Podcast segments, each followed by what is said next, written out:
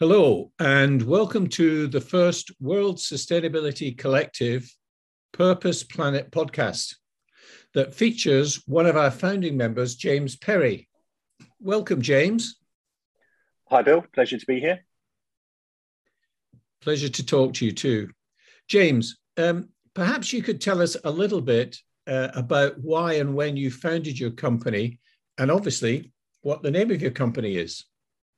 Uh, yeah, sure, Bill. Um, so I founded my company LocoSoco um, around 2014, and the reason was I uh, just finished a, a, career in financial markets, working in debt capital markets uh, during the financial crash, and I really wanted to create assets for people. And after doing a bit of soul searching and moving back to the village I grew up in, uh, my local shop went out of business, and everyone in the community got together and bought it and then run it as a community owned enterprise. And that was a bit of my, I guess, eureka moment, which was, well, what else can the community do if they come together? Uh, so originally it was about economic sustainability as a community. Uh, but around 2017, I really started to see uh, the impact the environment was having on the world. And I thought, well, how can you tie economic and environmental sustainability together? And uh, that's what I've been on a mission ever since to try and solve.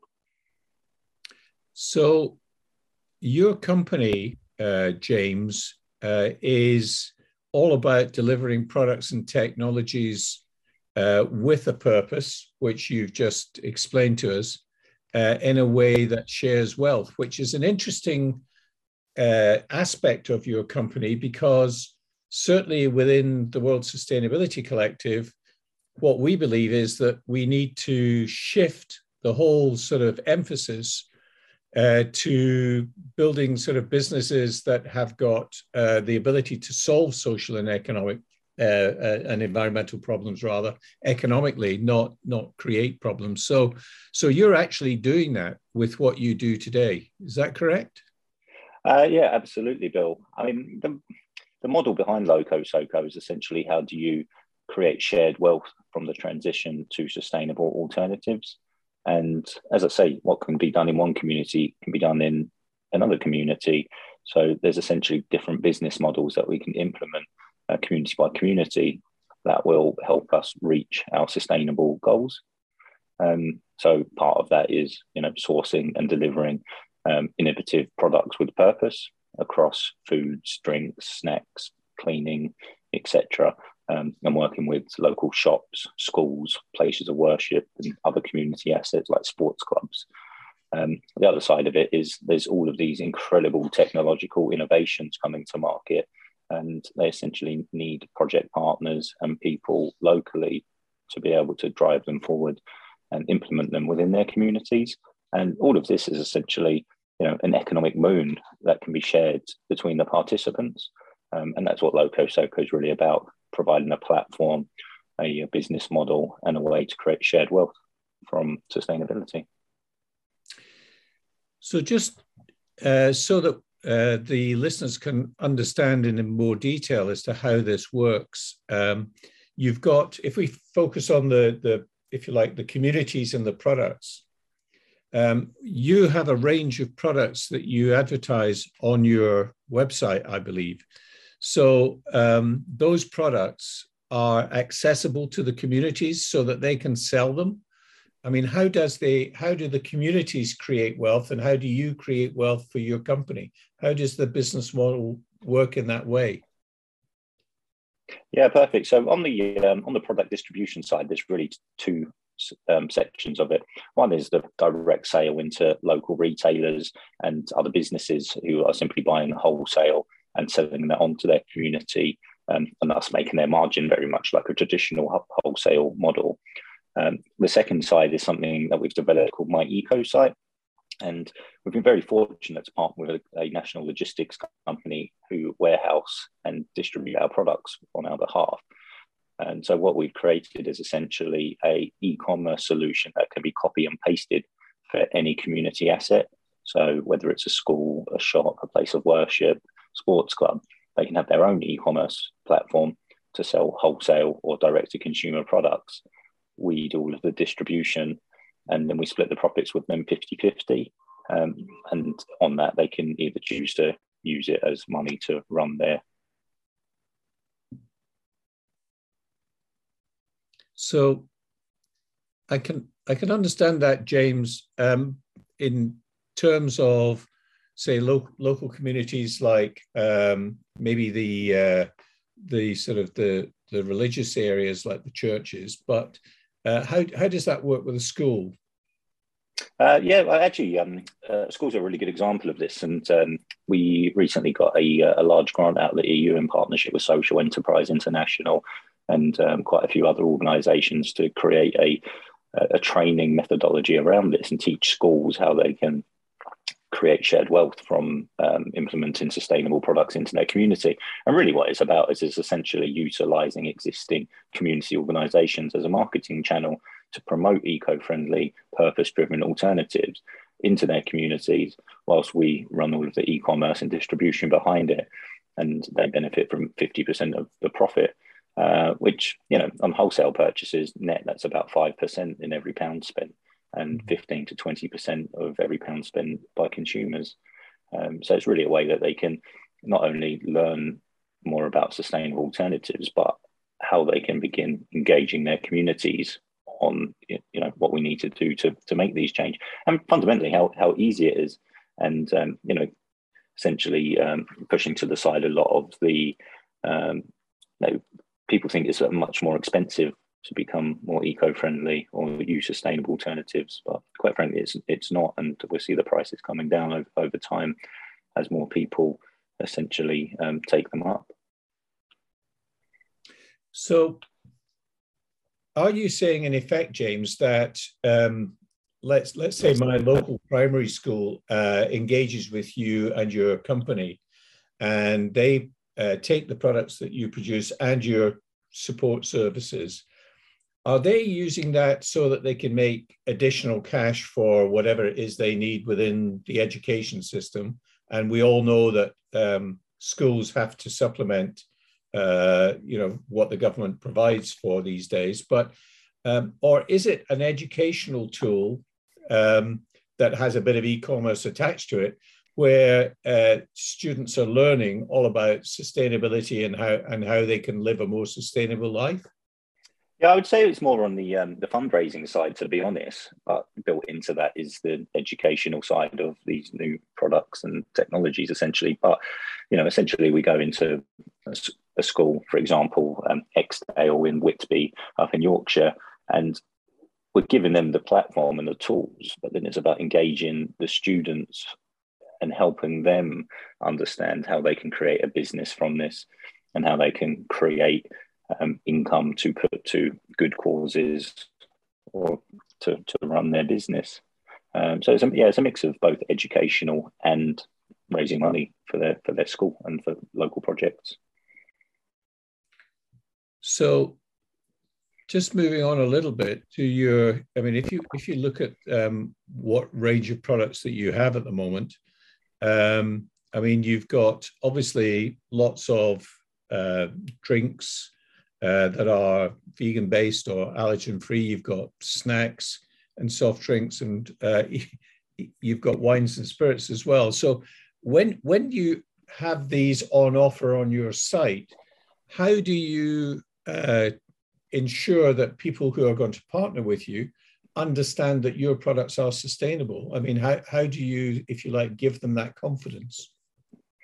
Yeah, it's a, it's a very good uh, question, you know, and uh, I think, you know, we, we look at sustainability as um, you know making eco-friendly practices, um, even having a purpose behind them. You know, as there's 17 sustainable development goals. Some of these products will contribute and they contribute to charities um, and some of them are, are, just purely independent but you know working towards best practice i think you know it's important to know that you know at mass nothing is sustainable um, but you know, there's there's a lot to be said about um, supporting independent businesses and supporting businesses that are given back to say the Rainforest Alliance or they're given um, they're giving money into charities that are helping third world countries get access to water. Um, so it's a very broad spectrum approach in ways, but we turn away a lot more products than we work with just because of, of the values and where their sort of roadmap towards sustainability is. Okay. So, in terms of um, the, the, the way in which you've built up this uh, this business, James, um, do you see an opportunity to actually sort of start to get involved in other aspects of services? I mean, what I've got in my mind, and may not be in your mind, of course, but um, would be in selling all these products, they're all packaged products. Um, are you associated in any way in, in this in terms of the the recycling and treatment of the packaging that goes with the products that you offer? Yeah, I think there's there's two sides to this. Um, one is that um, you know we sort of see that there's a massive opportunity in open sustainability. So essentially, you know, two two companies working to solve their packaging issue to use uh, biodegradable packaging that still keeps a long enough shelf life to make it um, available for retail. You know, so one's already solved the issue the other one is working on it. It seems that you know, those two companies should should talk so that they're not doing exactly the same the same work. Mm-hmm. Uh, the other side of this is um, we've, we've partnered with a number of technology providers who are have well have spent years uh, perfecting waste conversion technology, and we're seeing a big um, push um, with our partners um, towards being able to implement um, plastic recycling. Um, converting it into things such as fuel, um, carbon ash, and essentially redirecting it back into the supply chain so that it doesn't need to be dug out of the ground or remaking it back into plastic. Um, interestingly, uh, tire conversion we see as a big opportunity because uh, 65% of the average car tire is actually kerosene. So it can actually be created back into jet fuel, as an mm-hmm. example.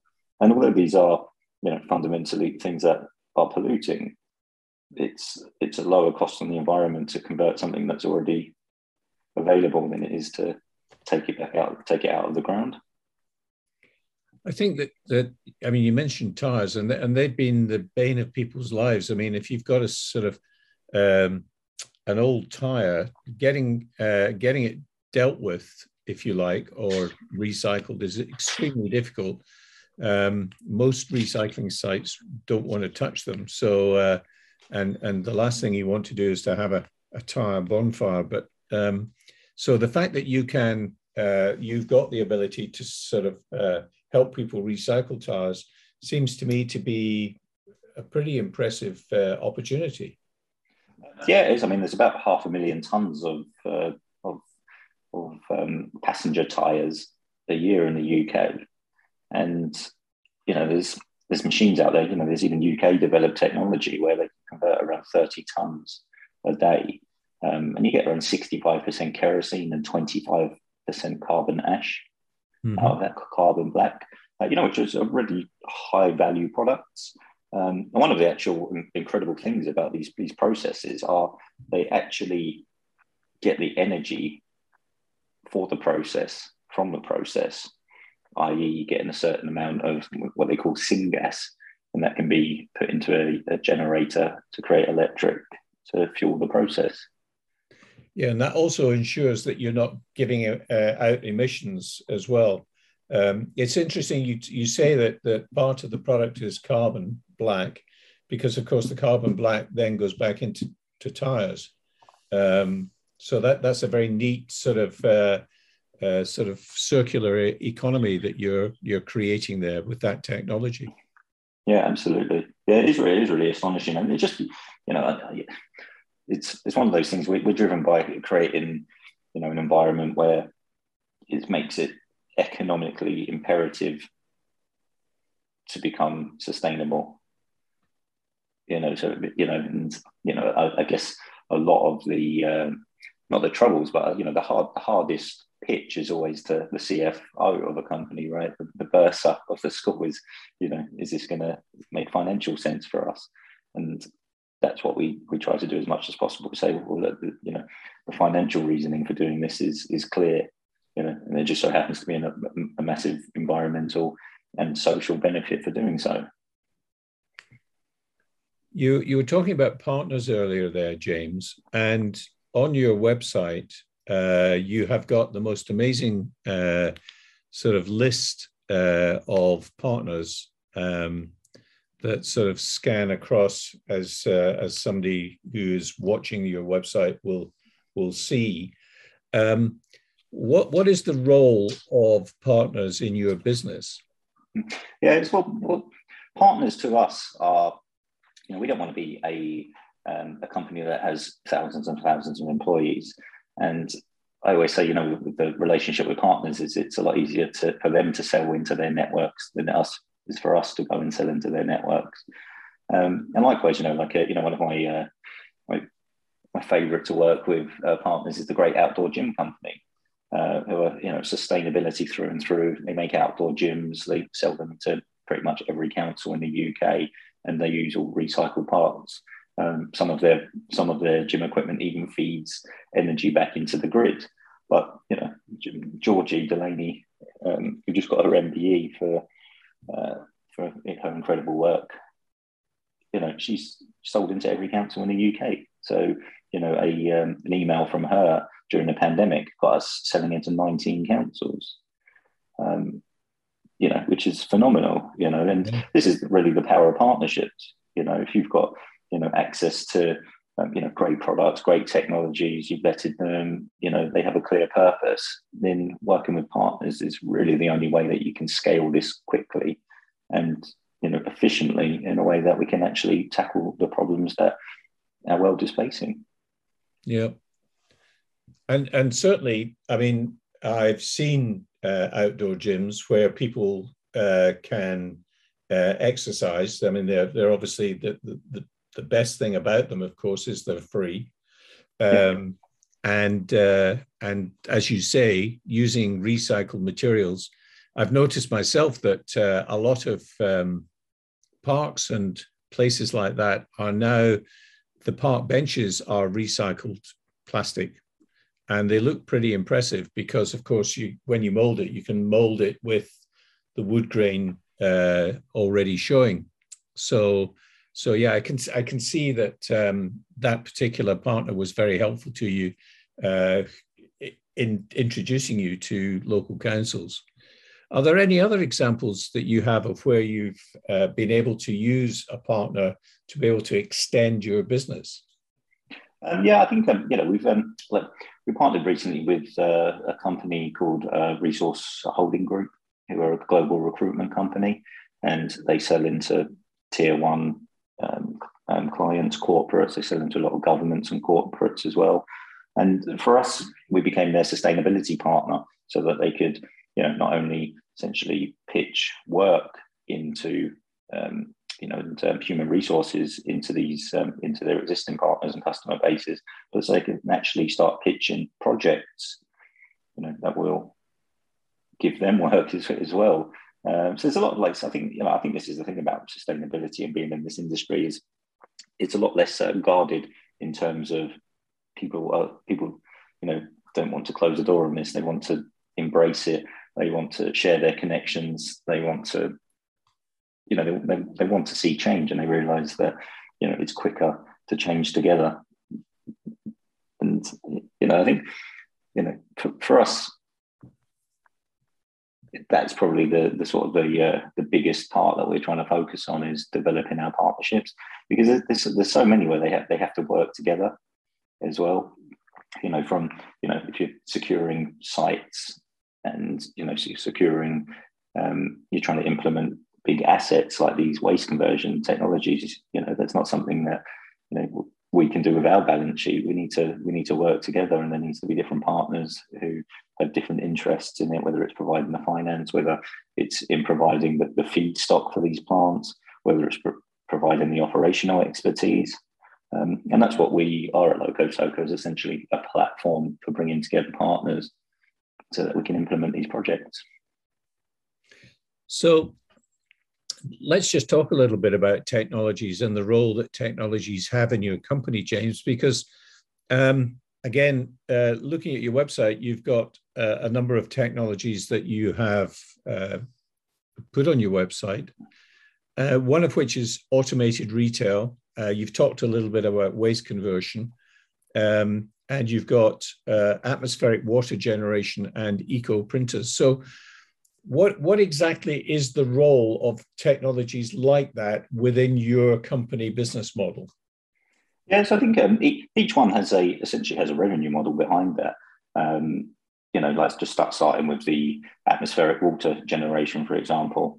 You know, that's those machines they operate out of twenty foot shipping containers, and they can pull around six or seven tons of clean drinking water out of the air per day you know, which for remote locations, you know, especially um, south of the hemisphere where it's a lot more humid and also dry on the ground, you know, it's a it's a it's a lifeline to communities, um, and you can end up getting uh, clean water for about a penny to two pennies per liter in the most remotest of places. Um, you know, so so that's a, a, business unto itself, where with the right financial backing and the right uh, community support, you know you can you can give access to water, you know, which is a, which is a fu- fundamental um, need for life, and you know both for drinking and farming. Um, on the automated vending machine side of things, you know, when my when my village went out of business, uh, when my village shop went out of business, effectively that village became a hamlet. Mm-hmm. You know, which you know would no doubt have a massive effect on house prices. You know, people would have to, you know, have to travel miles and miles and miles to to get to get food or you know just their uh, you know just their necessary um, the you know their necessary uh, food like shopping. So we see those as a massive opportunity whereby well you can put them in remote, remote locations. They can um, operate with a, a local another local shop so that you, you know you're providing access to amenities. Um, and you know we see it as a good good place to to push more sustainable products through. Um, on terms of e- eco printers um, you know a, a, lot of printers the, the, the laser jet printers they take an enormous amount of energy. Uh, they also have a lot of plastic waste. We've been using our uh, eco printer for the last eight, 18 months and uh, we haven't run out of ink once on that um, and it uses around 95% less energy than the traditional laser printer. So these are all things that, you know, not only do they, they save, they save money, but, you know, they help the environment. Uh, I, will just caveat that with I don't advocate printing, but, you know, in a business, do you, do have to print things from time to time? Yeah, I'm not. It's all right. You're not persuading me. I'm not in the market for a printer at the moment, but uh, but yeah, I'd be interested when I do. And what about waste conversion? How you know, what's your involvement in the waste conversion technology, James? Yeah, so we've, we've got a few different partners that are um, that have been developing waste conversion for uh, some quite quite some years. We've got some UK partners, we've got some German partners, uh, we've got um, some partners out in China that have been really perfecting this technology. Uh, waste conversion, we should see it as a way to literally transform waste into gold um, mm. and create a really really great local business model um, plastic, for example, non-recyclable plastic in the UK is a massive burden. There's around five million tons a year uh, created, you know, and that's a multi-billion pound market if you can actually get all of that waste and convert it back into fuel or back into a base for new plastics. Yep. And they're very modular. So it's a very good way to create local jobs as well, and they require very little planning mm. permission, light industrial usage, uh, the process where they're um, where they're closed loop systems. They operate in zero oxygen environments. They heat up to around about 500 degrees centigrade, and they literally will take you know, plastic that was heading for landfill, and they can turn it either back into a fuel source or it can be uh, used to back into virgin plastic. And does does your involvement in the waste conversion technology do you, do you link that back to the local councils that you're working with for other reasons, in order that you can give them that service, or at least set up the system that gives them the service for waste conversion? Is that is that part of your model? Uh, yeah, absolutely. I think um, the best way to look at it is, you know, there's there's quick wins and there's uh, long tail uh, projects that you know you need you need to start now because they won't come to fruition for a year, two years, three years. Um, so for us, you know, being a being a magnet for lots of sustainable products and technologies, you know, we very much dig deep into the business model behind all of these. And fundamentally, our business is set up to, on one side, earn revenue and equity from the distribution and implementation of sustainable alternatives. And on the other side of our company, we distribute it to those that make it happen. Um, and that's where you know partnerships are key for this. You know, we're all about creating shared wealth from this transition to sustainable alternatives, and it's a case that you know, people need to be motivated to you know give their time, their energy, their contact base to your projects. So we see shared wealth as a really fundamental driver for speeding up this transition to sustainability. So, James, finally, um, where where do you see uh, LocoSoco going in the uh, the next sort of five or ten years? I mean, what what's your vision of of the direction? What do you want to see the company develop into?